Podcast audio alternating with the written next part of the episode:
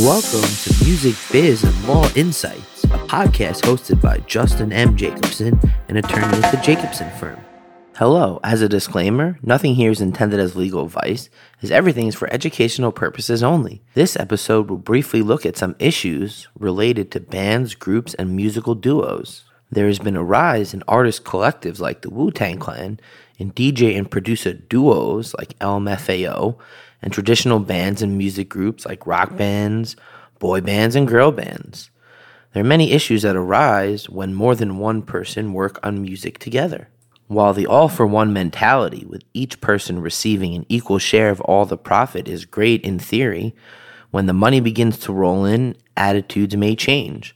While it's not the easiest conversation to have, it is best to first enter into a written agreement that addresses and agrees upon many important points to ensure that all the musicians agree and understand what they're entitled to and what they actually own.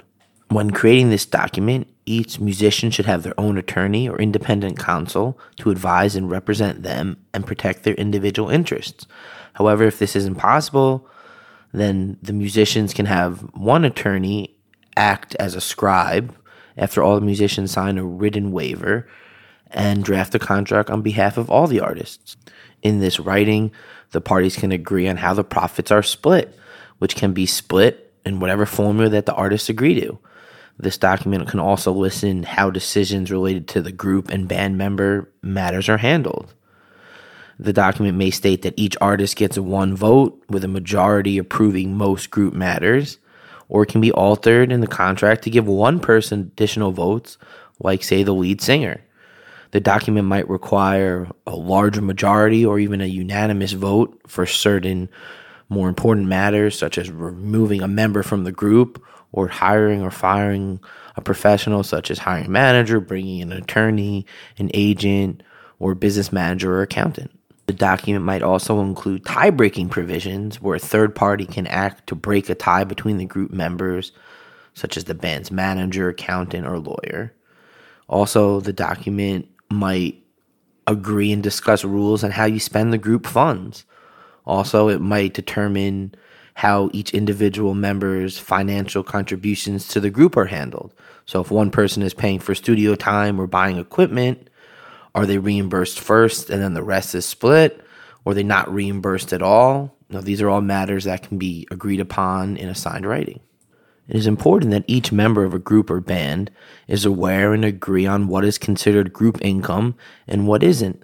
This is especially important if not all members are engaged in all of the group's musical activities. So, if one member is the sole producer or one person is the only songwriter, then that individual might be the only one entitled to a publishing share and songwriter credit and the associated monies that go with that. However, the group can potentially agree in writing that a songwriter producer of a track will solely earn all the revenues for that song, or they can agree that any royalties earned from any of the group's work count as group income and all of them are entitled to a percentage. So these are really important things that the band must agree to and could be included in an agreement.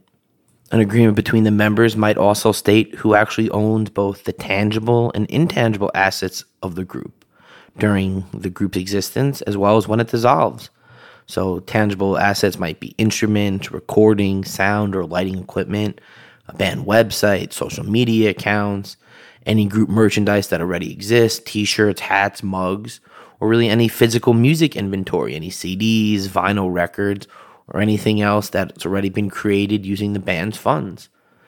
A very important issue is who owns the rights to the band or group name. In some cases, the member who came up with the name might be the sole owner of it, or it might be agreed in writing that each member equally owns the band name. Or the agreement could say that one member could solely own the name and the other members might receive money for the licensing and use of the name for merchandise and non music products. Another important issue can be whether a member can utilize the group name after it dissolves or how a former member is publicly billed if they leave. Like, can you be called Justin, formerly of the All Star Band, or can you no longer use the name when you're no longer involved? Another important point is whether or not only a few members of the group but not all of them are performing together if they can utilize the original band name. So this might be applicable if, say, you have a seven seven member group and only four of the members are able to perform together, and they all want to perform under the original name. So say you have four members of the Wu Tang and they all want to perform. Are they allowed to perform as the Wu Tang Clan, or do they have to perform as each individual member, like Redman, Method Man, Ghostface Killah? So these are all matters that can be discussed and agreed upon in writing. The parties can also agree on whether or not a leaving member is entitled to any future group income.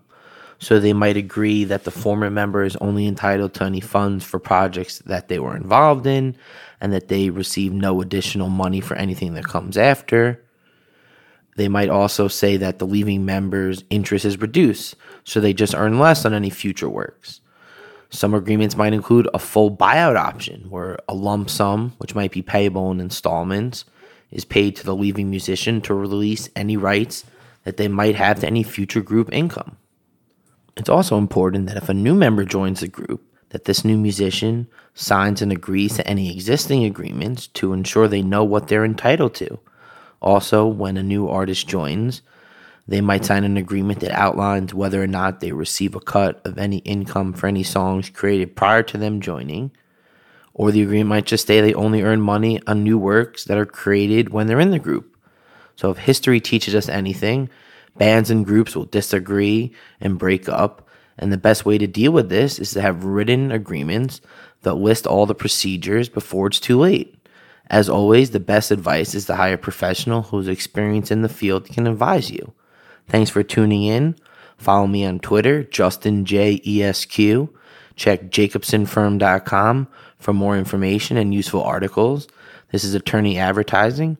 Prior results do not guarantee a similar outcome, and as always, everything is for educational purposes only.